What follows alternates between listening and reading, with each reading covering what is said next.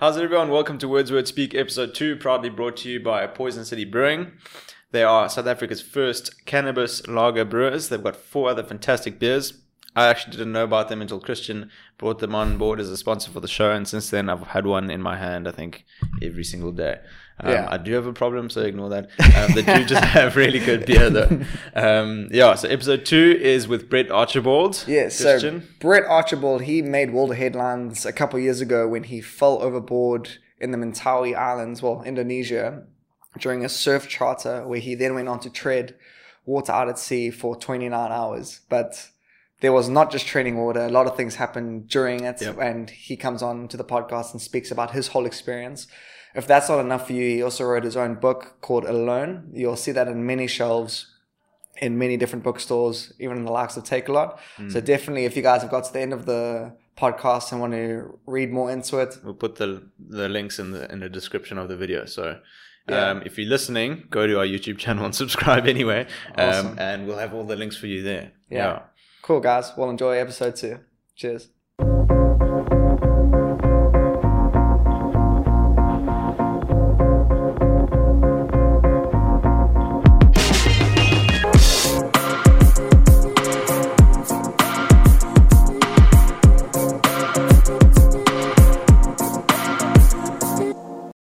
Brett.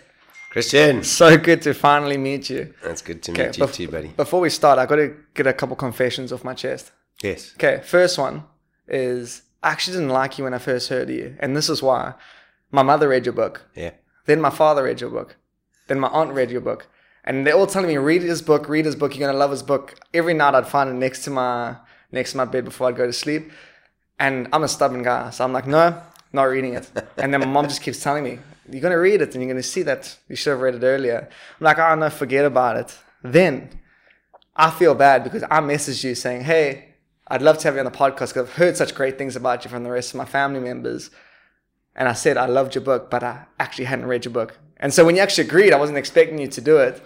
I read your book in 2 sittings. Fantastic. And the whole a major reason that I didn't want to read it is I was like, South African books, like, great stories, but just how well they're written, because I've had bad experiences trying to read South African books. And this thing was amazing. I read a lot of it next to my girlfriend, and she saw me laughing. She literally saw me towards the end of the book crying. You jump around and you make me think so much about, it's not just a book about you, it's a book about me too and self-reflection. And to see you go through that, it's so changed my perspective on a lot of actually what I'm going through at the moment. And to see, like, the bad stuff I thought I was going through, I was like, shit, well, 28 and a half hours in water, I think I'm actually in a great situation. And so I just want to say, firstly, thanks so much for, I know this book took you a lot of time to write, and it was so worth it for me and so worth it for the other people that were affected by it. And I just want to say thank you from the bottom of my heart for that. Well, it's an absolute pleasure. And that for me is the best accolade I could ever get, because that's the only reason I wrote the book. Yeah. You know? I mean, it's, so actually, I didn't write it. I had the most incredible lady who actually did the prose and the writing for me. And when I came out the water, what had happened when I was rescued, my boat took 7 hours to come and get me. That's how far apart the boats were.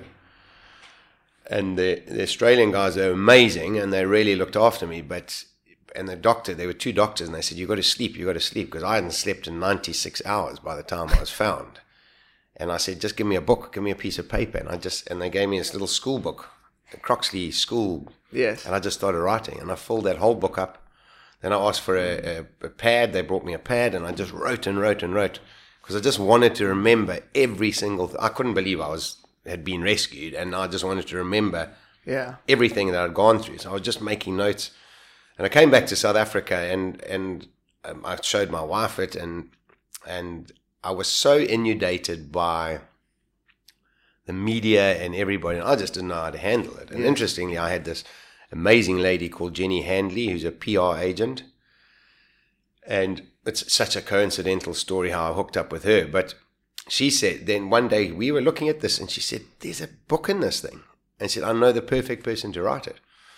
And got hold of this lady, and we sat down and we started working on this thing. But the only reason I'd written all that down because I wanted my kids to know. They were 9 and 6 at the time. And I didn't think they'd ever understand the enormity of what we'd been through as a family. I mean, my wife's much younger than me, pitch black hair. In the 24 hours or 48 hours that she was going through this trauma, I mean, her hair went white, completely white. Yeah. So she, yeah, completely white. She says to me, I'm going to spend all your money for the rest of my life dyeing my hair. But I wanted, you know, I wanted my kids to know about it. And the more we started working on this, I suddenly realized it's not a story about, number one, me. Because there are 5 incredible stories in that book. Yeah. I mean, there's me in the water, which is a part of it. There's this crazy guy, Doris, whose best friend died on the morning. I mean, that's not a lot in the book, but his best friend died on the morning that I fell overboard. And he knew he was dying, but he couldn't save him. And his crew said it was like he couldn't save his mate, so he was going to save me. And he just put everything into that. Then there's my wife at home with all her family. There's 9 Australian guys celebrating a 50th birthday. We are 9 South Africans celebrating a 50th birthday. The 2 guys whose birthday it was, both their birthdays were on the same day, which was the day I was found. These guys had Wayne Mudder. It was his 50th birthday. I remember swimming saying, Wayno, it's in the book, Wayno, I'm so sorry, bud. I will try because this could be a very, very, very horrible 50th birthday. Yeah. If your mate dies, you know. And I said to him, in the water, I'll swim for you, bro. I'll swim for you. So it's and you know, a lot of people say, why did you do that book? And that's the exact reason. I mean, I get the most incredible, what you've just said, I will get 3 or 4 messages a week, either in WhatsApp, Facebook, Instagram, of people. I got one this morning that is just mind-blowing. Yes. Just saying, I've just read your book. I've been going through such a rough time. Thought my life was such a mess and I'm feeling all this self-pity, and then I read your book and I realized, like, how can I be so selfish about the stupidest things in the world? Yeah. And even for me, I mean, we humans, we make mistakes. I mean, life's not always perfect every day of my life, but I can tell you often I'm grumpy and I'm moany and my kids are getting on my nerves, and I suddenly think, oh, bro, you're worrying about this, and it's so trivial in the big scheme of things. Yeah. And that's why I've got, I mean, I say in the end of the book, that book's dedicated to my 3 Fs, faith, family, and friends.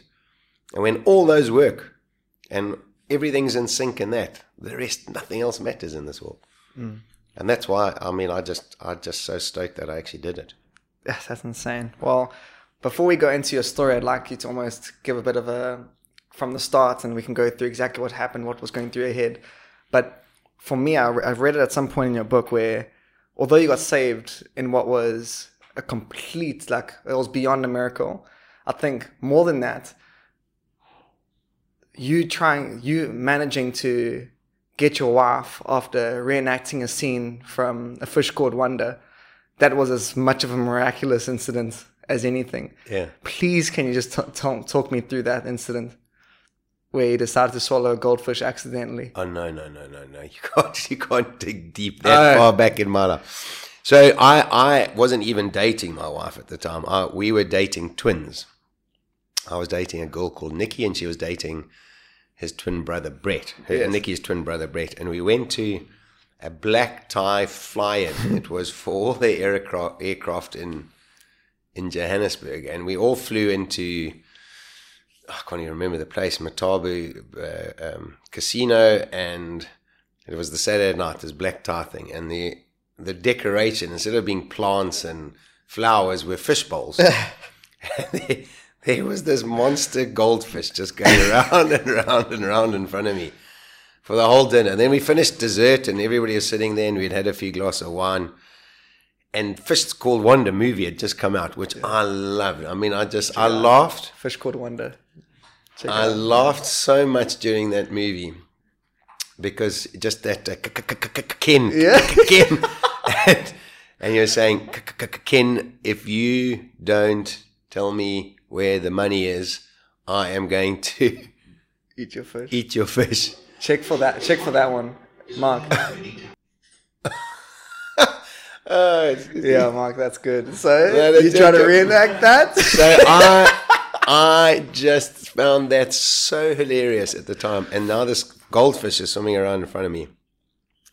And I thought, I mean, to catch a goldfish is like impossible. So yeah. But I just went, and I had it by the tail. Yeah.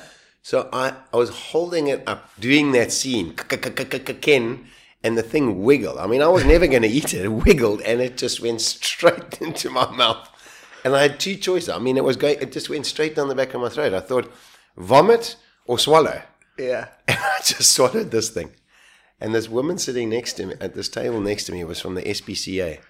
And she went epileptic. She got something. She was hitting me over the head saying, you should be sued. That is despicable what you did. It was an accident. Like, I didn't mean to do this, but I did. I swallowed a goldfish at a black tie event down my throat. And somehow you still managed to convince your wife you're a good person. It's so weird. I mean, yeah, that's a good memory. That's a good memory. And that's what I loved about the book, is like I thought the whole time I was going to be like on the edge of your seat, anxiety, almost depressing. Yeah.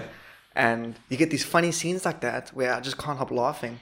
And like another one for me was when you said like you were just hoping you could find something that you could hold on to. And you're like, it'd be so cool if I found a fridge and I could chill on top of the fridge and have a couple bintangs waiting for my friends to catch me. How funny that'd be. And like I lost it. I couldn't believe how funny I found some of these things. But almost back to a more serious note. Yeah. Do you want to just kind of give a bit of a context? I mean, Mark hasn't heard your story or read your book, so it'd be great to almost give a bit of context to your story. Well, it was my third trip over there. Some of the guys, it was their sixth trip. And I think we all started going on these trips just because the world was racing past us. You know, the first one I went on, I was 40.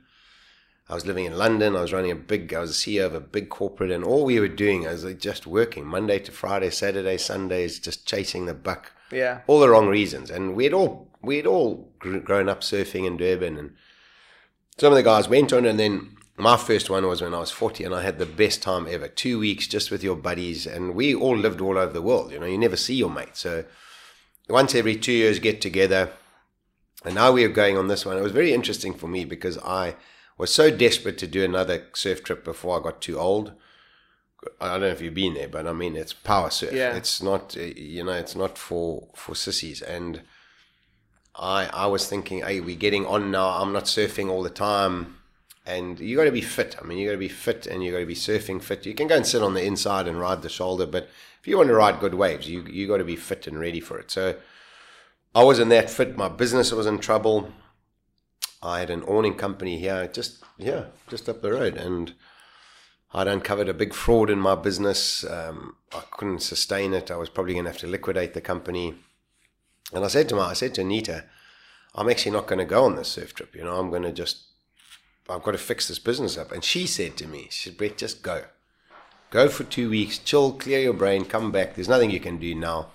Kind of narrowed. I got rid of all the bad guys in the business. It was ticking along. I didn't know how I was going to resuscitate it, but she said, go and chill, come back, and we can look at it from then. So, but it was also a radical time in my life. I mean, one of our school buddies had died on the Wednesday. We were leaving on the Sunday. He'd passed on. He'd gone on a conference in Thailand, picked up a bug. 5 days later, he was dead, and it was nobody. It just attacked his lungs. It was irreversible.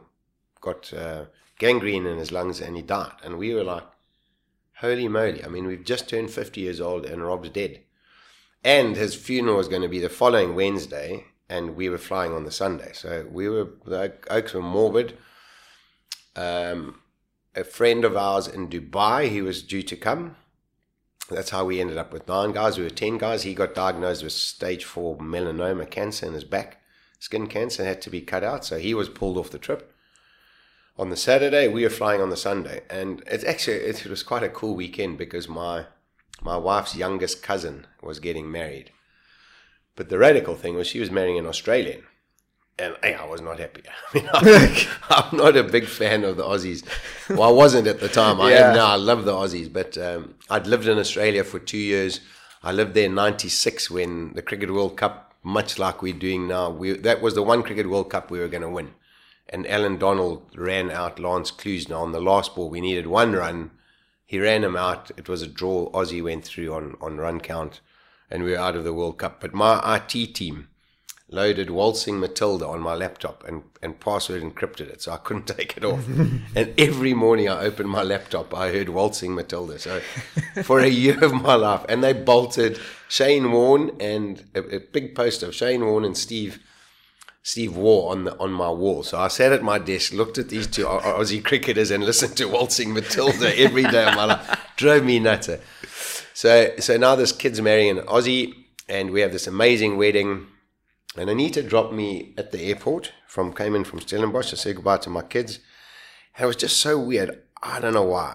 I run all the admin, and Anita's a very arty person. She's a piano. She plays the piano beautifully. She paints. She's got 2 degrees in interior design and a law degree, but she doesn't apply any of those. You know, she's an artistic person, and she hates admin. So I do all the admin in our house. So all the banking. She actually doesn't even know how to do. She does now, but I mean, she didn't even know how to do internet banking at the day. Sure. She used to just use her card, and that was her life. You know, the other bills, pay them. And I don't know what made me do this, Christian. I sat at the airport. We'd got there quite early. It was like 5:30 in the morning. I was flying at 7:30. Checked in, and then we sat in the car. And I just said to her, you know what, you need to know about our banking. And she said, what for? I said, just in case something happens to me, you know. Mm. And she said, oh, don't be ridiculous. And I pulled out this piece of paper that I actually typed up for her before I left with all our banking codes. And I took my laptop out, which I was taking to watch movies on, but I showed her. This is how you log on to the bank. This is how you do a transfer. This is how you do a payment. She was saying, I want to talk to you. I don't want to learn about this stuff. Anyway, I mean, 3 days later, she was scrabbling around trying to transfer money. It was just too terrible. And she was thinking, like, why didn't I really listen to him and focus on what he was telling me? But anyway, I got on this plane and I was so tired. I mean, we had a big wedding the night before.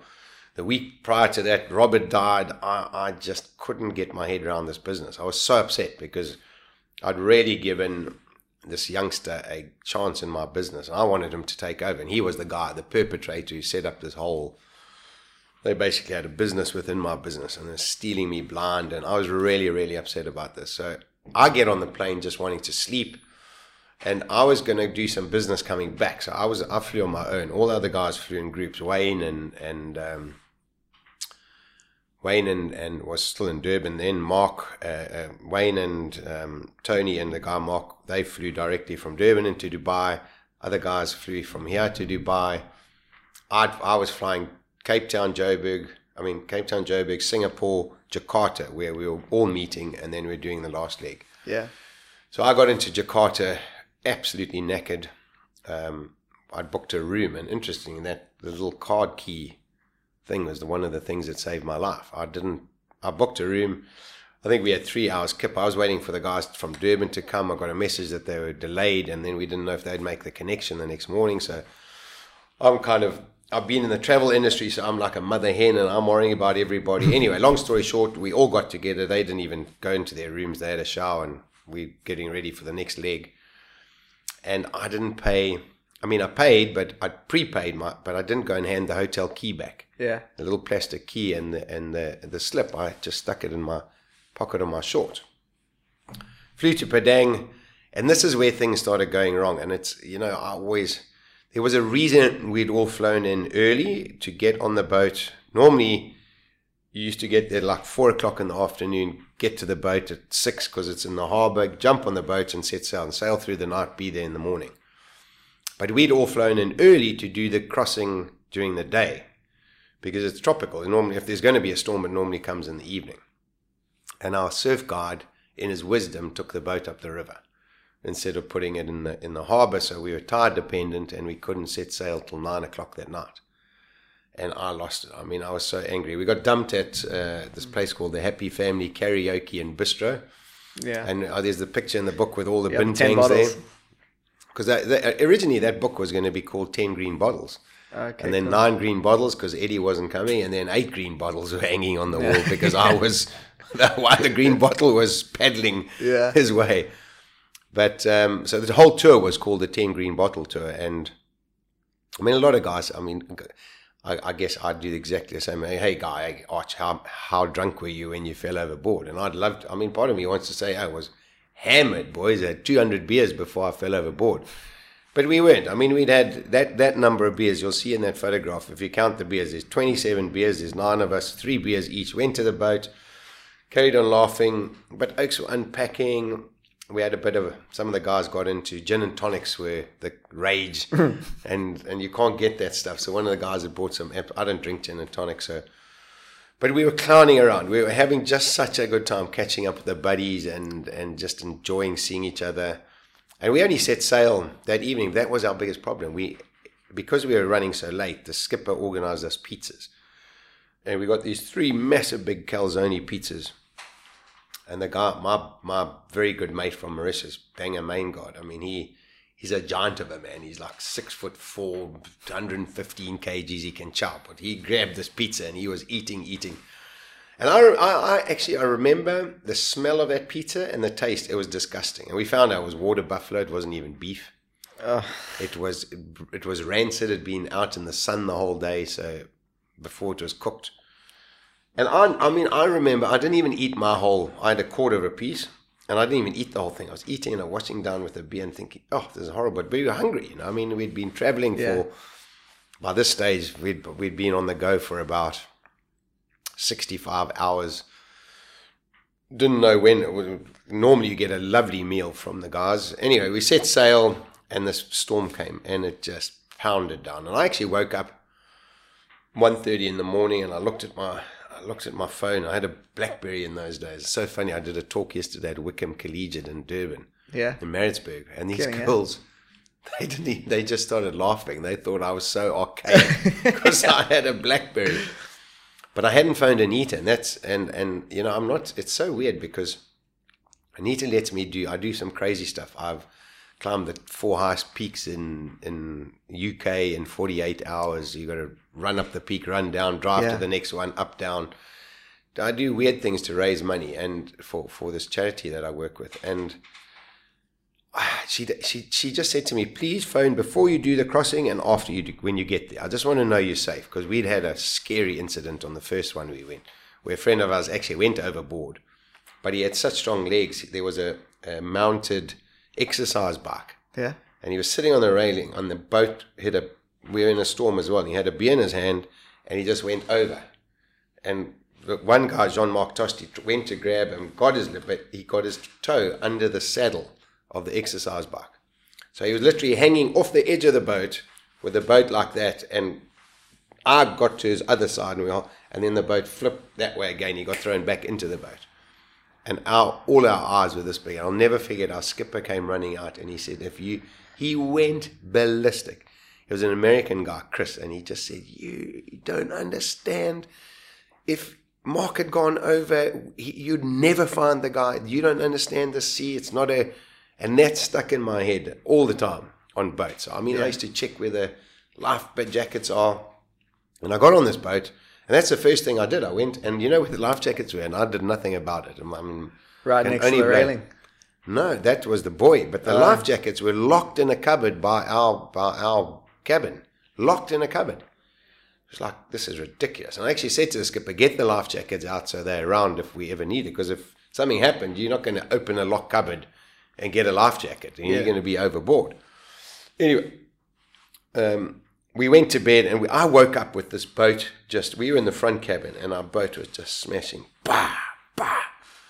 And I said to my cabin mate, he was already awake, and I said, woof, this is a rough one. And we'd have some rough ones, and we'd had some amazing ones. It's interesting. I've never been seasick in my life until now. I get seasick. I get seasick on my stand-up paddleboard. I'd never been seasick, and I think it was a combination of at the time, I didn't. I just needed to go to the bathroom, and I went up the stairs to see a mate of ours running down. He had a screwdriver in his hand. I thought he was coming to stab me. I was like, bro, what are you? And I just heard, help me, help me, help me. And it was Banger, this big oak. What had happened was his cabin was on the side of the boat, but it had a sliding door. And with the boat banging and banging and banging, his sliding door was going kabang, kabang, and he got irritated, so he locked the door. Then he woke up feeling horrific, and he went to open the door and he bust the lock off in his hand. So he was locked in his room and he couldn't. So the other guy, Mark, bust the door open, and I was standing there like I'd just woken up, was going, vote was all over the place, and I just saw Banger there, and he was emptying his toiletry bag, and another mate, Craig Killeen, underneath him, whose eyes were this big, and Banger just being sicko.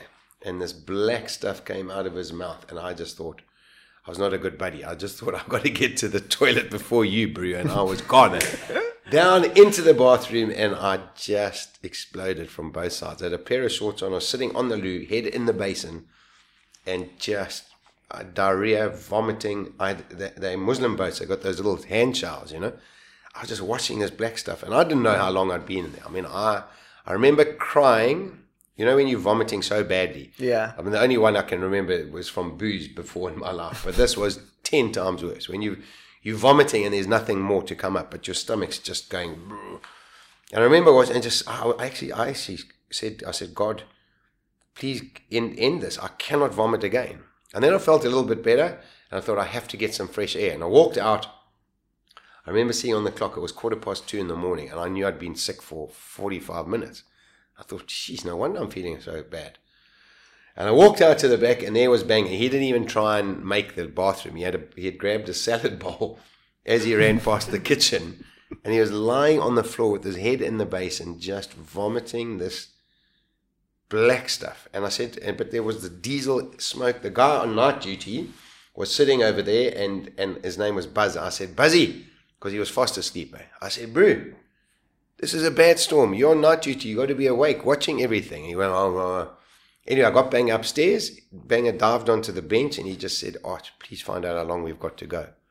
I went into the skipper's cabin, and I said, Skippy, how long? And I looked down at the GPS, and I'll never forget that moment. Our boat was halfway across the whole crossing, and it was 2:25 in the morning, a little light, green light. And I said, we were meant to be there at 4:30 or 5 o'clock, surfing 6 in the water, and we weren't even halfway across. I mean, I was horrible. I grabbed this little oak, the miniature little oaks. I grabbed him. I said, Skippy, I shook him like, whoa, this is ridiculous, bro. We meant, he said, Mr. Brett, big storm, big storm. And I you know what was so radical? 5 boats went out that night, 4 went back. We'd always gone with international boats. This was our first time with a local.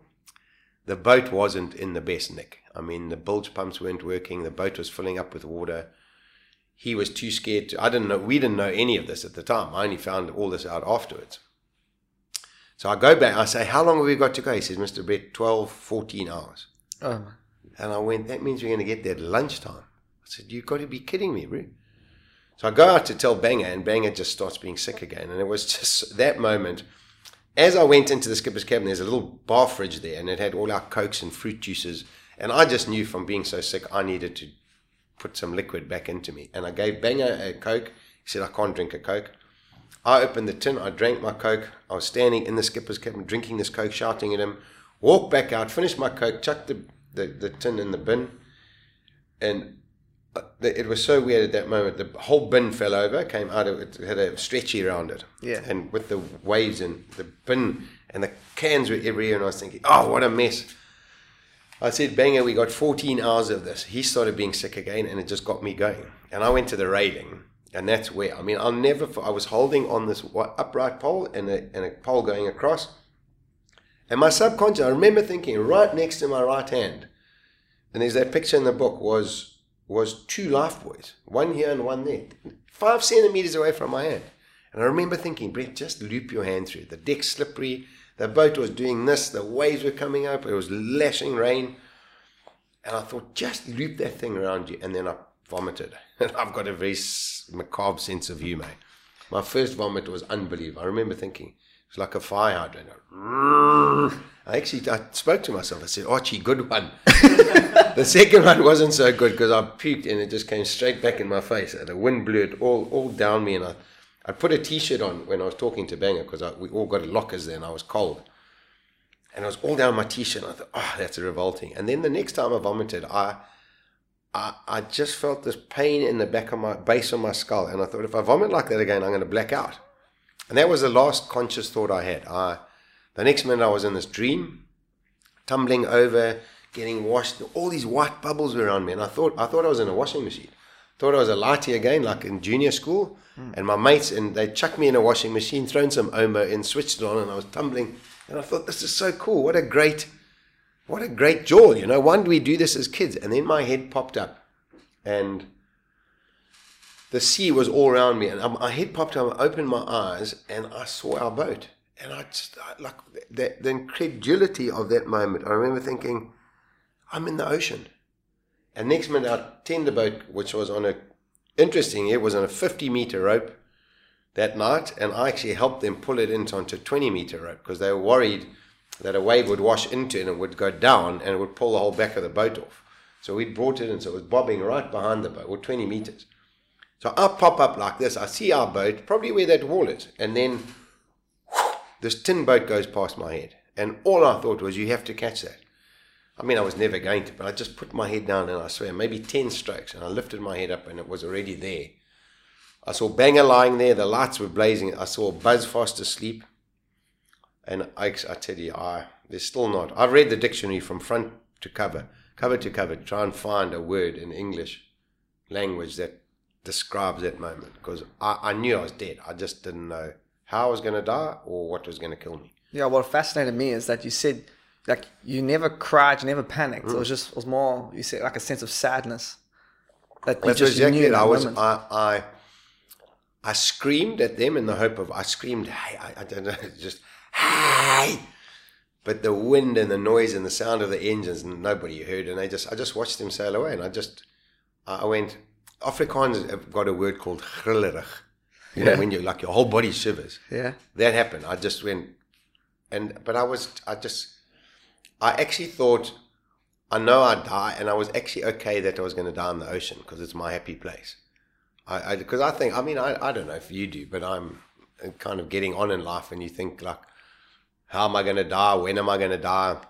Yeah. I've had lots of mates dying. I mean, we just had our 40th school reunion, and 16 oaks are dead from our year. And so I'd thought about it, and the sadness for me was I'd only been married for 10 years. My daughter was 9, my latte was 6. Jamie, and I just thought, I'm not going to watch them grow up, you know, that. And I remember, I actually looked skywards and I just started screaming at God. And I said, this is not fair. I've only been married to Anita for 10 years and we need much more time together. And it was in that moment, I don't know, I mean, my wife and my daughter get cross with me because I always say this, but I thought, Anita will be fine, Zara will be fine, but Jamie... He was 6 years old. We nearly lost him when he was born. He had a virus that attacked his heart. He's got a thing called ptosis, so his left eye hangs down. That's why he's always being bullied. But he's just the most incredible kid. And I remember just saying, God, Jamie needs a dad. You're going to help me through this. I don't know what, but I'm going to survive this. So now you got food poisoning. I got food poisoning. You barely slept since before you got on the plane. Well, I haven't slept. Yeah. Ooh. I vomited another 3 times, I mean another 5 times, and I actually went to the loo 3 times. And you know what I did? I undid my shorts, pulled them down, undid my belt, pulled them down, did what I had to do, sinking down in the water, washed my bum, pulled my pants up, did my belt up again. I remember shouting at myself going, oh, that is so ridiculous. Who cares if you've got poop pants? You're in the ocean, you're going to die. I was very blessed to work with Tim Noakes, Professor Noakes, and he said to me, I remember when I told him that, I said, why did I do that? Because that's just bizarre. And he said, the human spirit and our will to survive is so powerful. We are magnificent creatures. We are the most magnificent species on this planet. And we don't even tap into a gazillionth of what we can do, our capabilities. None of us do. Even our top elite athletes can go so much further, so much harder. We just don't believe it, you know. We don't believe it that we can do that, so we don't do it. But he said, you decide. Your subconscious decided you were going to make it, and you didn't want to be found with a poo bum. My mom always says to me, it was the fine upbringing she gave me in Westville. But it was so bizarre, because the agony... the cramping, everything I did, every time I took my pants off was such a radical, like massive use of energy. But I did it every time. And then I couldn't swim. Then my hands would cramp. I remember grabbing my hands like I had claws, and I never swam to get anywhere. I only swam to keep my head above water and see the waves coming. Because at first, when I was in the water, I was just treading water like, okay, how long can I tread water for? I mean, we'll try and work this out. But then the waves would just smash me, and I'd go under and come up coughing, spluttering. And I found when I was doing breaststroke, just like I could see the waves coming. Because it's weird, the sea's never dark at night. Even in the pitch black, you can see the waves. And I got used to it. I got into a rhythm. Just pull my arms, kick my legs like a frog. Check a wave, go under. And it was much better than... Because I kept swallowing water and swallowing water and swallowing. And I just thought, I mean, this is not cool. You know, you got to try and manage that process. So I was just doing breaststroke and just counting all the time. But every time I took my trousers down or anything like that, my hands cramped. And then I try and use a claw and get that finger onto that finger and just pull them. And how soon did the cramping start after you went in? I was cramping in the first 10 minutes of just treading water. It was too terrible. And it was interesting. I cramped probably 8 times, but properly cramping. I mean, at one stage, my ankles on my right foot was against my bum. My hammy was in such a cramp. My leg was bent over like that. And I remember, I thought... Because now you've got one leg, you try to do my hands are balls, and you can't do breaststroke. You can't keep yourself up. So I'm like trying to do this in the water. And I remember actually getting my legs straight and managing to grab my toes and stretch my legs fully out in the water. I mean, I can't look how far. I can't even get close to my toes. But I managed to do that in the water. I stretched my legs straight out and just lay there. I was just sinking below the water, bobbing, holding my breath. And then the cramp released. And I'd go off kicking. And what's going through your head? Just family and... But, it was... I don't know why. First, I never panicked. The first thing I did was I didn't have a watch on. I had a T-shirt, a pair of shorts, and a belt. I put my hand in my wrist here, and I started counting my pulse. And I was going 1,001, 1,002, 1,003. And my pulse was over 180 beats a minute. I mean, it's never accurate, but my heart was racing. And I just thought, Brett, you have to calm your heart down because that's adrenaline. And when the adrenaline stops, you're going to go down like a stone. So, I broke my neck in 96. I dived out of a 3-story building. Tequila-induced. Tequila, full bottle of tequila, sculled, dived.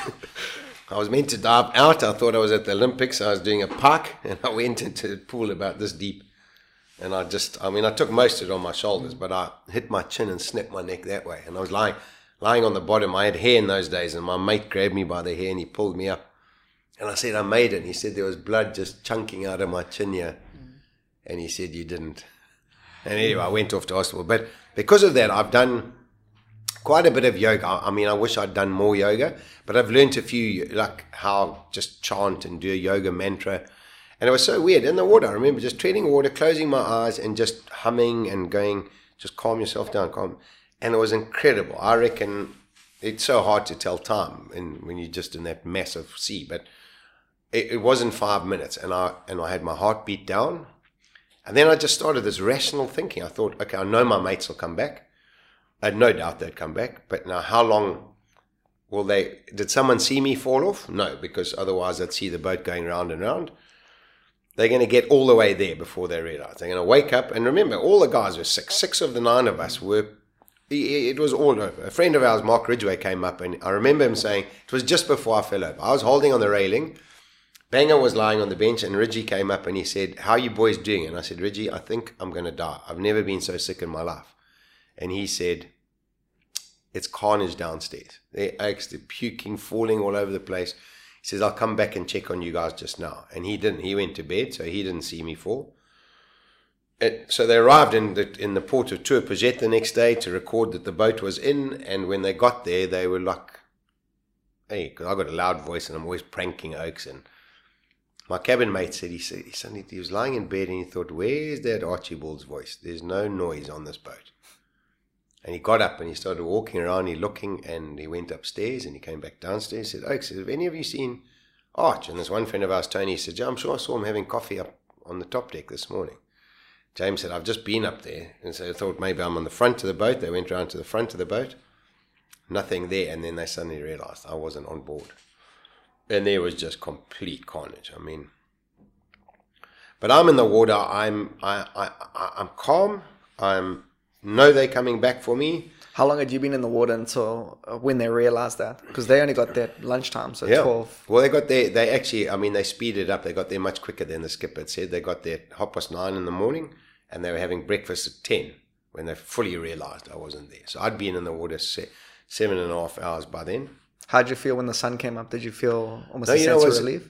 Yeah, but it was quite interesting. The sun never came up that day, which was in my favor, because if the sun had come out and it gets to 40 degrees, I'd actually kept my t-shirt. I mean, this is how I thought. I took my t-shirt off and tied it around my head like a Arab headdress, because two things I thought. We were getting a lot of rain. There was such a big storm. I loved MacGyver when I was growing up. I believe MacGyver's back on TV, but MacGyver could do anything. And our brain is amazing, but it was stupid amazing, because I had this thing on my head, this dook, and I thought the rain water would go in, and then I can squeeze the rain water and I'd have fresh water. But the waves were washing over my head, so I was drinking salt water when I was doing that. And I only realized that after about the fifth time. But the rain was sore on my head, so I had my t-shirt on, and I thought. Also, when I went through a wave every time with this heavy thing on, pulled my neck back, so I chucked my t-shirt away.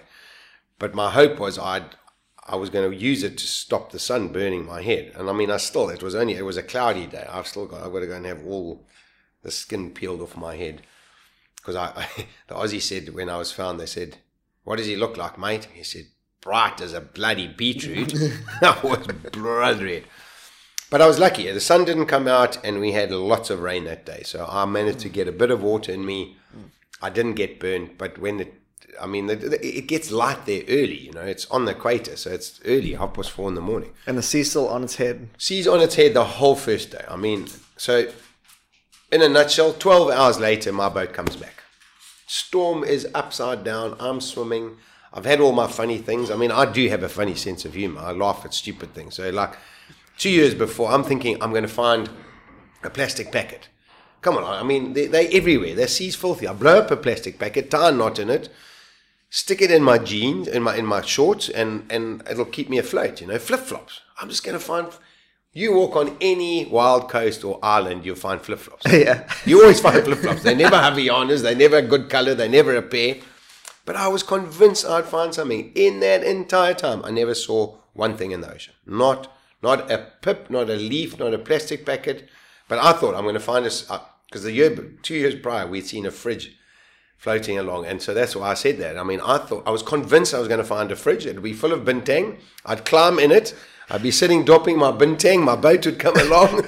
I'd get back on the boat. I made all this garbage up in my head to keep me happy, and positive, because I got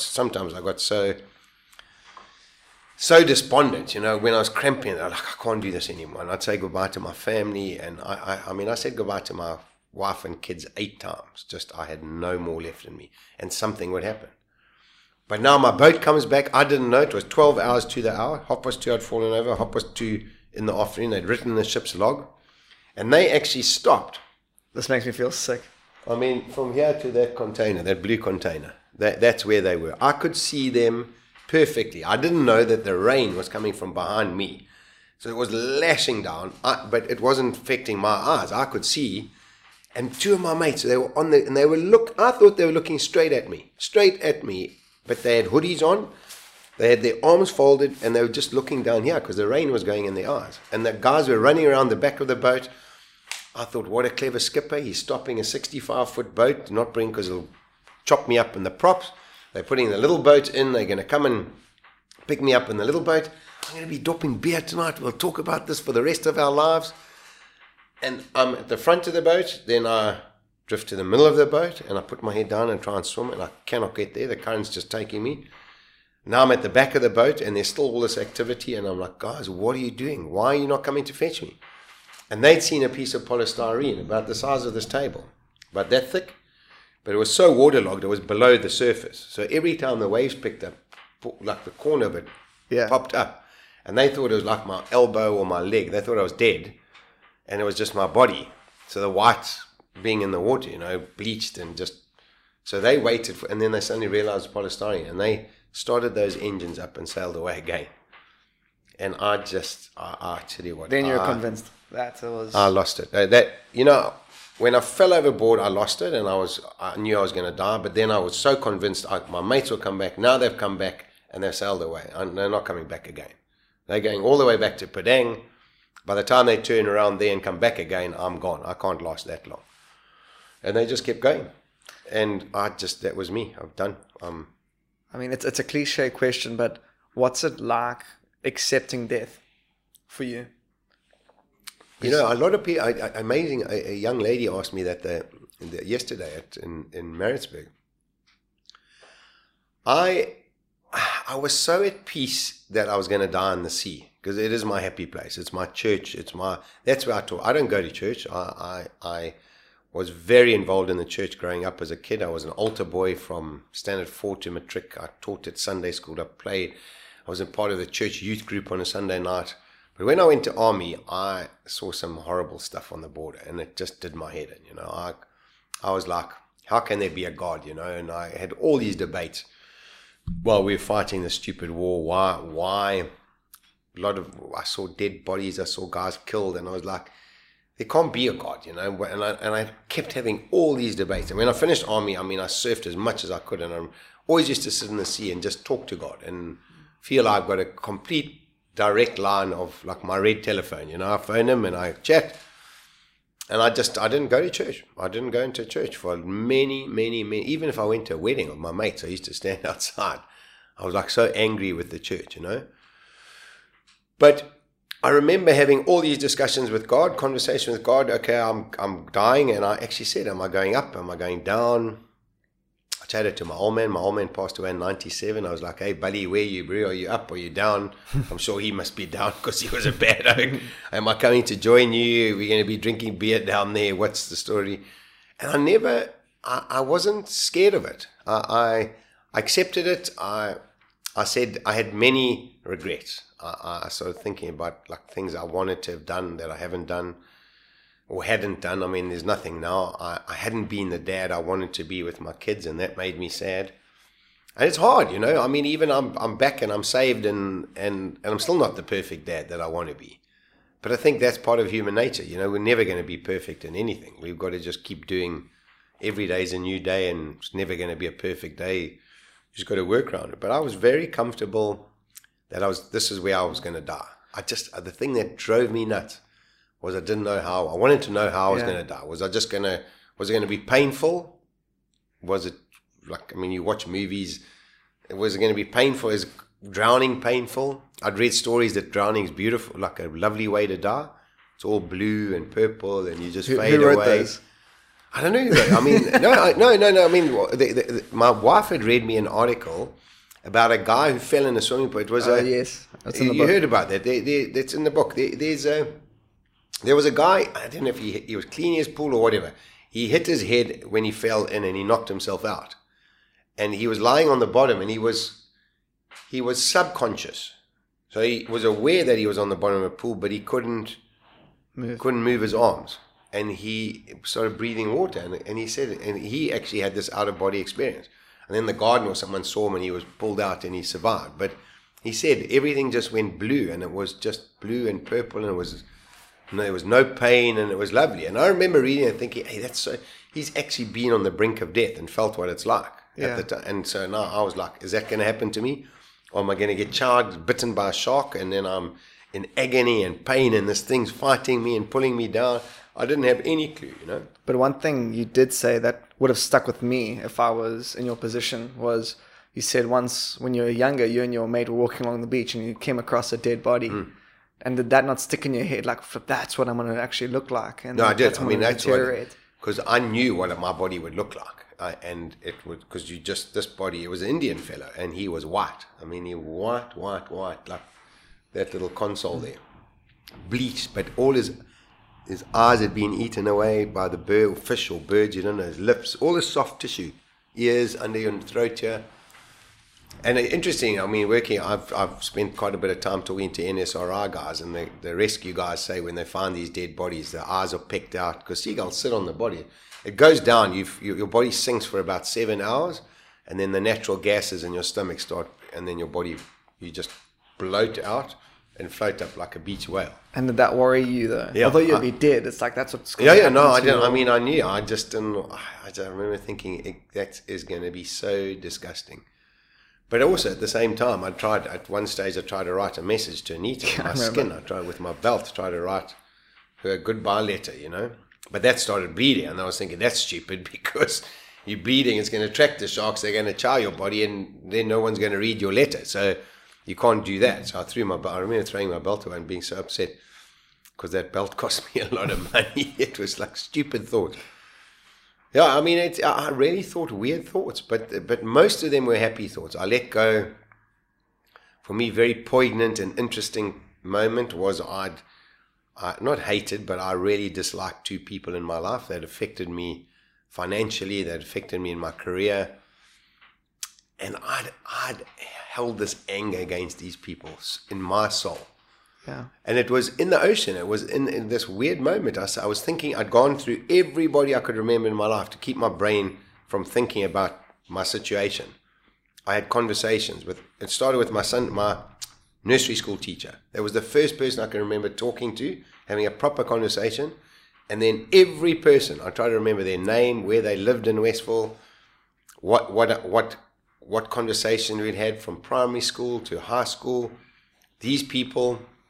And I thought, you know, I've carried this anger in me for so long. Do they ever think of me? And I know where they live, and I know what they do and everything. And I suddenly realized, because they've done it to other people as well, I suddenly realized they don't ever think of me. And here I'm sitting with all this anger. How stupid am I? I'm the one who's walking around with anger and hatred in my heart. They don't care about me, and all that's doing is a negative in my life. How bad to have negatives in our lives like that? And I let them go. I shouted out. Actually shouted to Denise. I said, Neat, I've let them go.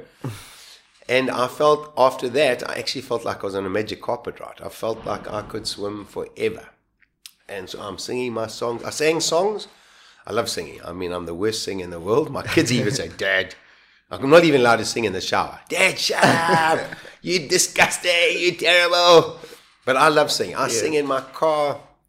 I don't know the titles of most songs. I don't know the artists, but I know the words of so many songs. And I was singing songs, but it was so weird. Every time I sang a song that had a negative connotation or like bad words or something, I just stopped singing it and started a new one. And it was a happy song. And these happy songs, I was just singing happy songs, doing my breaststroke. My boat came along, they went away, and then But then from that moment, this is where I believe God came into it and just said, right, I'm testing you, and I'm going to test you properly. You thought you were going to be rescued now, and you think you've been through a tough time. Now I'm going to give you a hard time. And I just got clapped. I mean, I got stung by those blue bottles. Yeah. I remember being so tired, and I know I was falling asleep, but those seagulls clapped me on the back of the head. They woke me up. I loved seagulls. They were one of my favorite birds. I studied Jonathan Livingston Seagull as my set book in matric, and I knew I'd fallen asleep because I was falling asleep a lot at the time. I was trying to swim, but I just, you know, when you're driving or you like when you're watching TV and you're so tired and your head does this and you wake up, and it's like it's a split second, but you do that and you know you're nodding off. That had happened to me once already, and all these little fish were nibbling my skin. Yeah. And then they got to the raw skin at the back of my legs from where I'd just been kicking. My board shorts they were rough cargo pants, and they'd worn the back of my legs away. I mean, and when the fish were nibbling my skin, I thought Anita was tickling me. I was like in this dream. My wife was tickling my back. And next minute they got to this raw flesh, and let me tell you, they started chowing the raw flesh. There was no tickling there. I woke up, and all around me were just these little silver fish. And I remember thinking, you've got to catch them. You've got to eat them. This is food. And I was trying to catch them in the water. And I got so tired trying to catch them, I realized I couldn't do that. But then I know I'd fallen asleep because I'd done this. And as I did that, I was at such peace. And then the back of my head, it was like a clap. Bah! And I lifted my head up, and this... I didn't even know what it was. It was just this feathers and claws, and I thought I was in this, like, bang, this oak hit me here, and I've still got this white scar on my nose here, and it just started bleeding, and and it was this, and then this thing took off, and the next one came at me, and I was like, I'm being dive bombed by seagulls. And I was like screaming at them. I was saying, hey, bro. Hey, Jono. Jonathan, you meant to be a good oak. You're not. But I tell you, those birds, I mean, they stand on land. They stand about this high. They are monsters. No, not white seagulls. They're like a brown and white. Yeah. It's happening at night. No, it was just before it got dark. It was like late afternoon. By the way, when I was reading it, and I was like, okay, cool, got to 2 o'clock, then 3 o'clock. So I knew how he got saved. And I was like, okay, 5 o'clock, but the Aussies haven't left yet. So I'm like, but he's not going to go through a whole nother night, because I skipped through on your photos. Then like, naughty. But you get picked up in the morning. So I'm like, that's not possible. Like, I still got another night ahead of me. That killed me. I mean, so anyway, the seagulls, but it was... every bad thing that happened to me, within a split second, I found a positive in it. So like the seagulls, I suddenly went, I'd brew food. If I can catch one of these oaks, I can chow. I would have bitten that thing's head off. And I had the suddenly thought, okay, bite its head off, squirt the blood down your throat, that's liquid. And then I'll just like rip the skin, I can chow from the inside out. So now I'm in the water. I mean, it was too terrible. I did this. I'm floating. I think I'm being secretive now, you know, I'm going to catch seagulls. I'm going to get one to land on my head. While he's resting there, I'm going to catch him.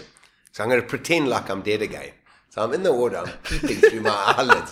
And I'm going like, because I got my tongue out, going, come on.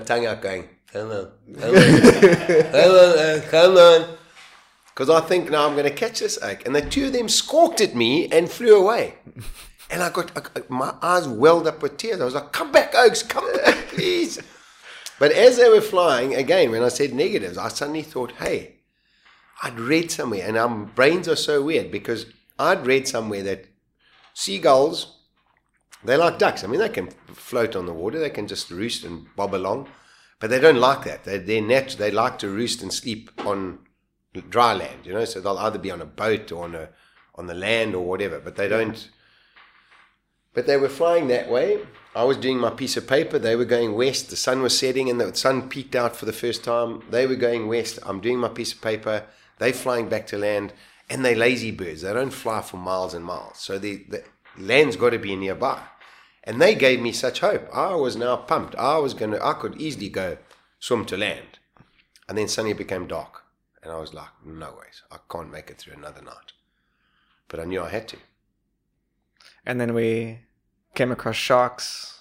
No, shark actually was also in the shark. So it was the blue bottles. When my boat left, I was done. I saw the blue bottle. The blue bottle stung me. The shark came just after that. I mean, I had no concept of time, so it was sometime in the afternoon. But the sea had calmed down. It was just these big undulating swells, and I remember thinking, okay, this is much better. This is much better. I can handle this. It's not pounding me. I can keep my head above. Another boat's going to come. A fishing boat's going to come. And it was just after those fish were nibbling me. This thing smashed me in my back. I actually still feel it. I mean, I thought it was a barracuda. You know, they are everywhere there. When you're fishing for chow, you catch barracuda all the time. And you can't eat it. It's a horrible. So you just chuck it back. But they can smash. They'll eat a strip of body in 20 minutes. So I thought, okay, cool. I know I'm going to die. 20 of these things are going to start chowing me. It's going to be horrible. And then this thing hit me again. It actually pushed me in the water. It pushed me like this. And I remember going, that is not a barracuda. And I knew it was a shark, but I wanted to see it. And I remember going under the water, and I was going around like this, and I saw it, and I just went, oh my God. Ah! But it was a little guy, man. And it's a weird how, because it obviously magnified in the water, and the visibility was so good. And he was coming at me like this, and I remember thinking, and I did this. I lifted my neck up, and I said, buddy, just bite me here. One bite, rip my throat out, and it's painless. In the moment of doing that, I saw his fin, and it was a black-tipped reef shark. And he was tiny, man. I mean, it was just looked big because of the water. And he was coming at me, and I suddenly thought, I can catch you. I'm going to catch him. He's going to tow me to a reef. I laughed at that part. I mean, how stupid was that? I believed I could catch a shark. Then I knew, because I thought I'll sidestep him. As he swings past me, I'll grab him. But I mean, he's going at such speed. So I thought, okay. And this is where our brain, again, is so radical. Yeah. Because I'd thrown my belt away. In that moment of saying, bite me here, I saw his thing. I went, I actually said these words. I love Bear Grylls. Bear Grylls, take off your mask. I'm going to catch this oak and he's going to tow me to land. And that'll be a story that you'll want to try and emulate, you know. And so he's coming at me like this. And as I go, I can't, I'll never catch you.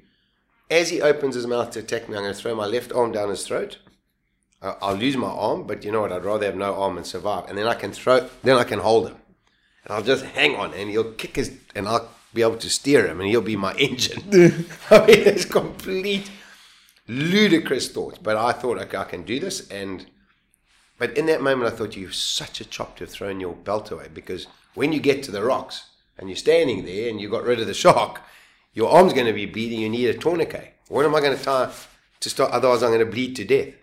And I was thinking these thoughts in these split seconds. And then the shark turned away and swam away. And like she said, come back, come back, come back.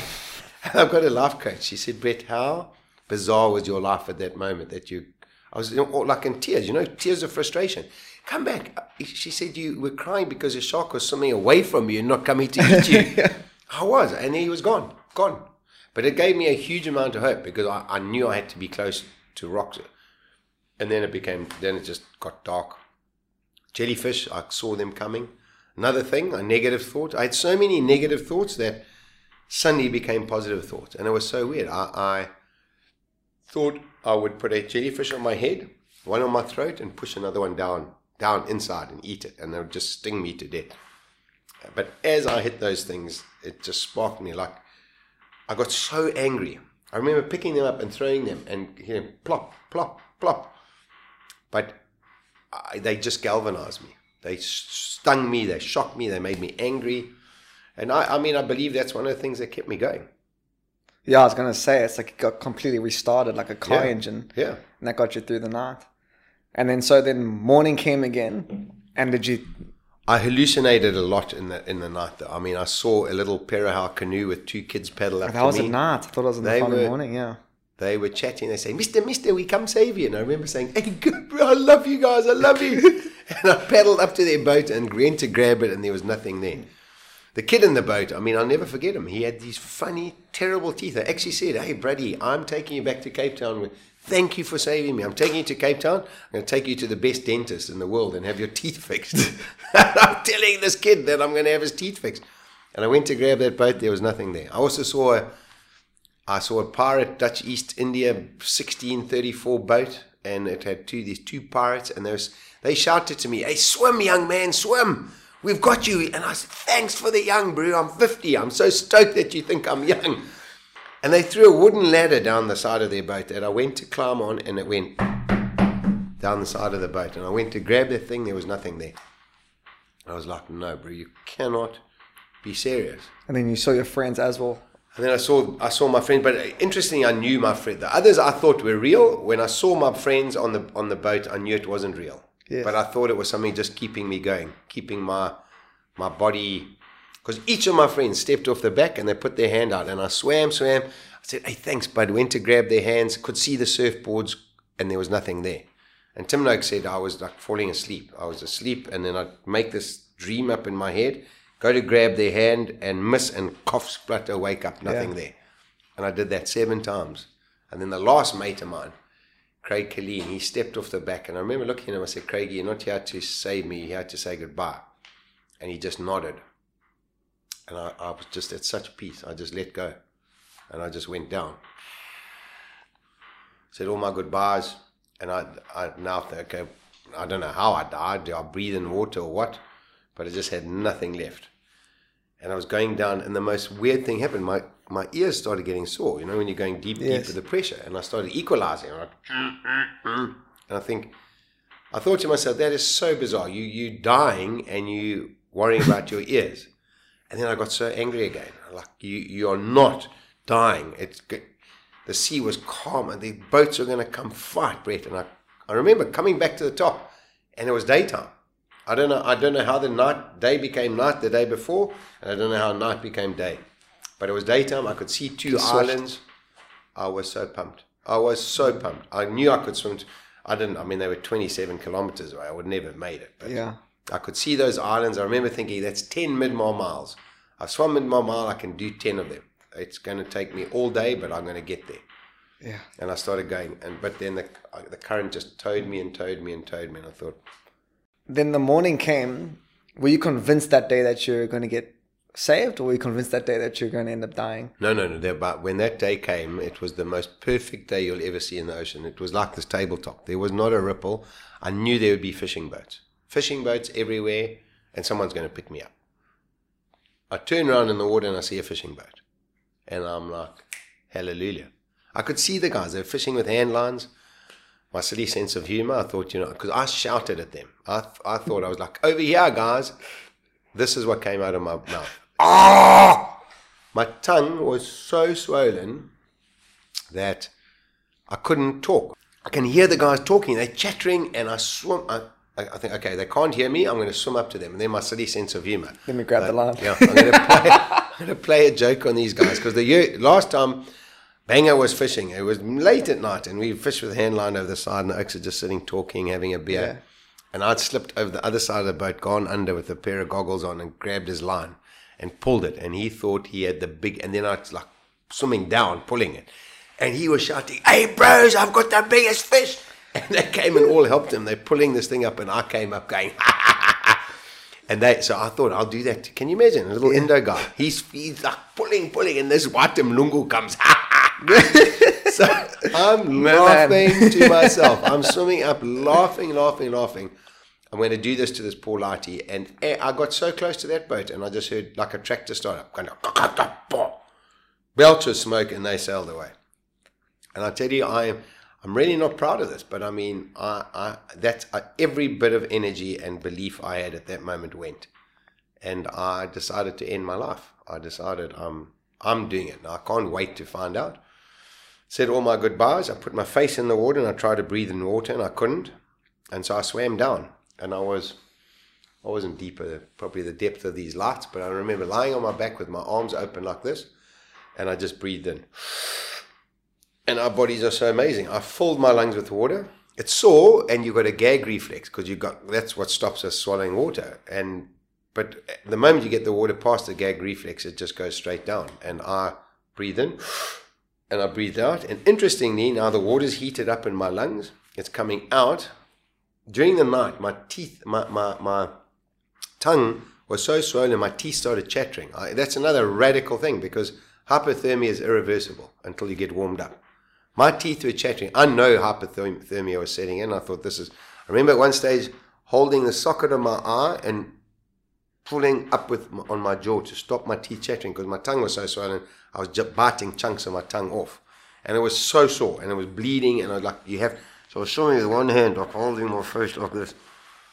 And so now I'm breathing this water in, but it's coming out, and my tongue is so sore, and I'm going, Yeah. Crying like a baby. And the third time, I remember I was down there and I just wanted to die. And the pain in my tongue was so sore, my brain went, Brett, what are you doing? What are you doing, bro? It's the perfect day. You've seen one boat already. There are going to be boats. Fight. And I clawed my way to the top, just coughing, vomiting water. And I saw this black cross. In fact, exactly like that thing, that window cross there. Yeah. And I looked at it and I said, God, shove that where it fits best. I'm tired of all your signs. This is not cool. What is that?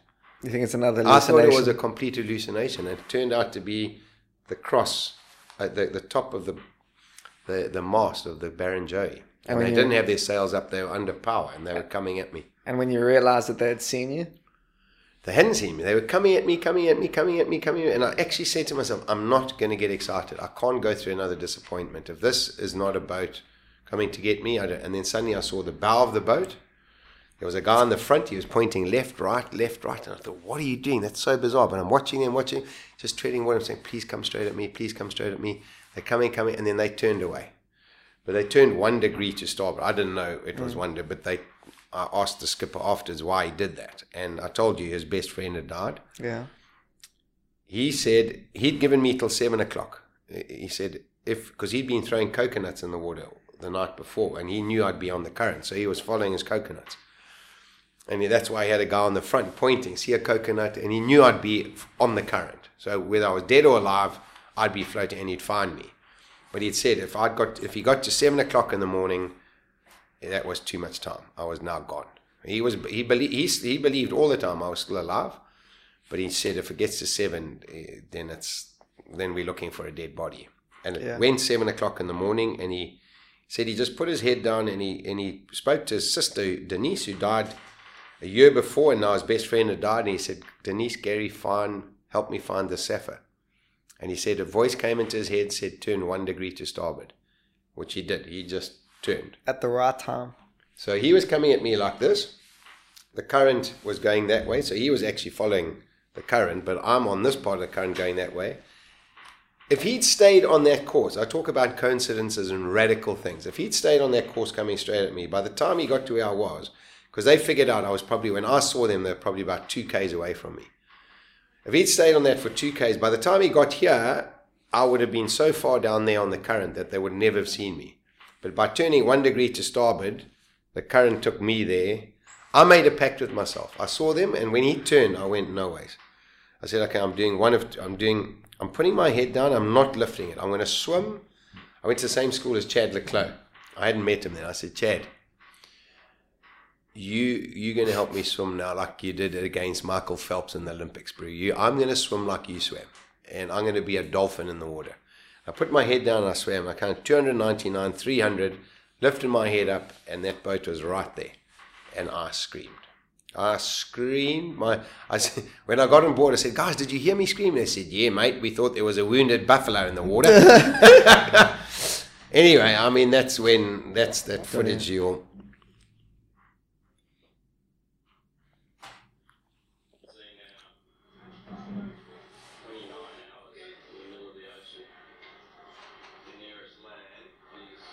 A long way out.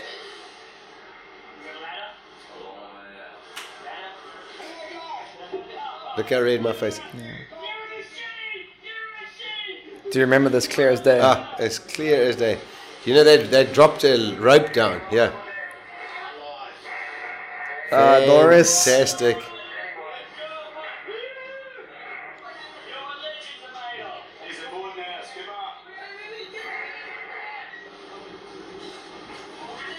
You know, I hadn't seen this footage until about 3 years ago. But they had they'd put a... Remember, they were so surprised how chatty you were. Were you all there? I was completely there. I mean, I knew exactly what was going on. I just could not believe. This doctor was talking to me, and he... I mean, that's what I'm drinking. He gave me warm water. And I said to him, bro, I've been drinking salt water for 29 hours. I want a Coke. He said, if I give you anything else, your body will... That's from the seagull there on your nose. Yeah, that's where the seagulls had smashed my nose. And he glued my nose up. Mm. And look at my lips. I mean, my lips were just... I remember they were bloodless. You know, all the on the side of my lips here, because I was doing this in the water. Yeah. It was so raw. Oh, I mean, we were talking quick. He was doing this, and then suddenly he said, look, I want you to sit down. And he went to feel my... And he couldn't find my pulse. And they quickly moved me down into the kitchen, and they put this blood pressure monitor on me. And my blood pressure was 64/48 when I was found. And Tim Noakes said, like, your heart would have been going boom, boom, boom. And then just stopped, and you wouldn't even know. You would have just sunk to the bottom. And 2 days later, you were surfing. Yep. That blows. I was in the water with the boys. I slept for 2 days. Well, I don't know. I mean, they said I just slept and just drank all these hydration drinks. And then it was at night. I woke up, and our boat was just like a morgue. I think everyone was just so exhausted after the search, and I went and I was sitting where I fell off, you know? Yeah. And they were so happy when he gave me that coca. And when did you realize the whole world was watching? When I got onto our boat, I was so tired. The people who owned that Berenjoy, they'd been out to look for me in their speedboat, and they hadn't found me, and So they came to the boat. So I was sleeping and my mates came and woke me up and said, you've got to come and talk to these folks. So I went to talk to them. And then our satellite phone started ringing. And I didn't even know this. I mean, I was interviewed by Surfer Magazine worldwide. I had this whole conversation with them. I didn't even know that I'd done that. I only found out when I came back to South Africa that I'd done this full-on interview. And they said, the guy said to me, hey, what are you doing? I hear you're going for a surf tomorrow. You're not flying back home. I said, man, I didn't travel all this way to go for a haircut. I came here to surf. And he was like, there's no way. There's no way. And so now what you doing nowadays? So are you still with the awning business? No. I never went back there, interesting. I did structured a deal that my staff that were there at the time bought the company from me. Yeah. They did a little management part, which was amazing. And I ended up getting on the talk circuit very weirdly through Bishop's, my son's school. I did their rugby talk. Francois Pino was meant to do it. He did me a massive favor because he couldn't make the talk. And he phoned, and I was actually having coffee with the headmaster, Guy Pearson, and they said, hey, you're the topic of conversation. You're doing our rugby dinner. They sold the whole of Kelvin Grove out. Come on. I did a talk there. 10 guys came to me afterwards and said, we really want you to come and talk to our staff. And it just put me on the global talk circuit. I've now done close on 400 talks in 11 countries around the world to over 75,000 people. That's amazing. So that you full time on that now? No. I'm involved. I'm just extricating now out of an event management company. I do beer and wine, the Tops Spa Beer Fest, and the Tops Spa Wine Show, and we own a thing called Tough Mudder, the obstacle course race. Yes.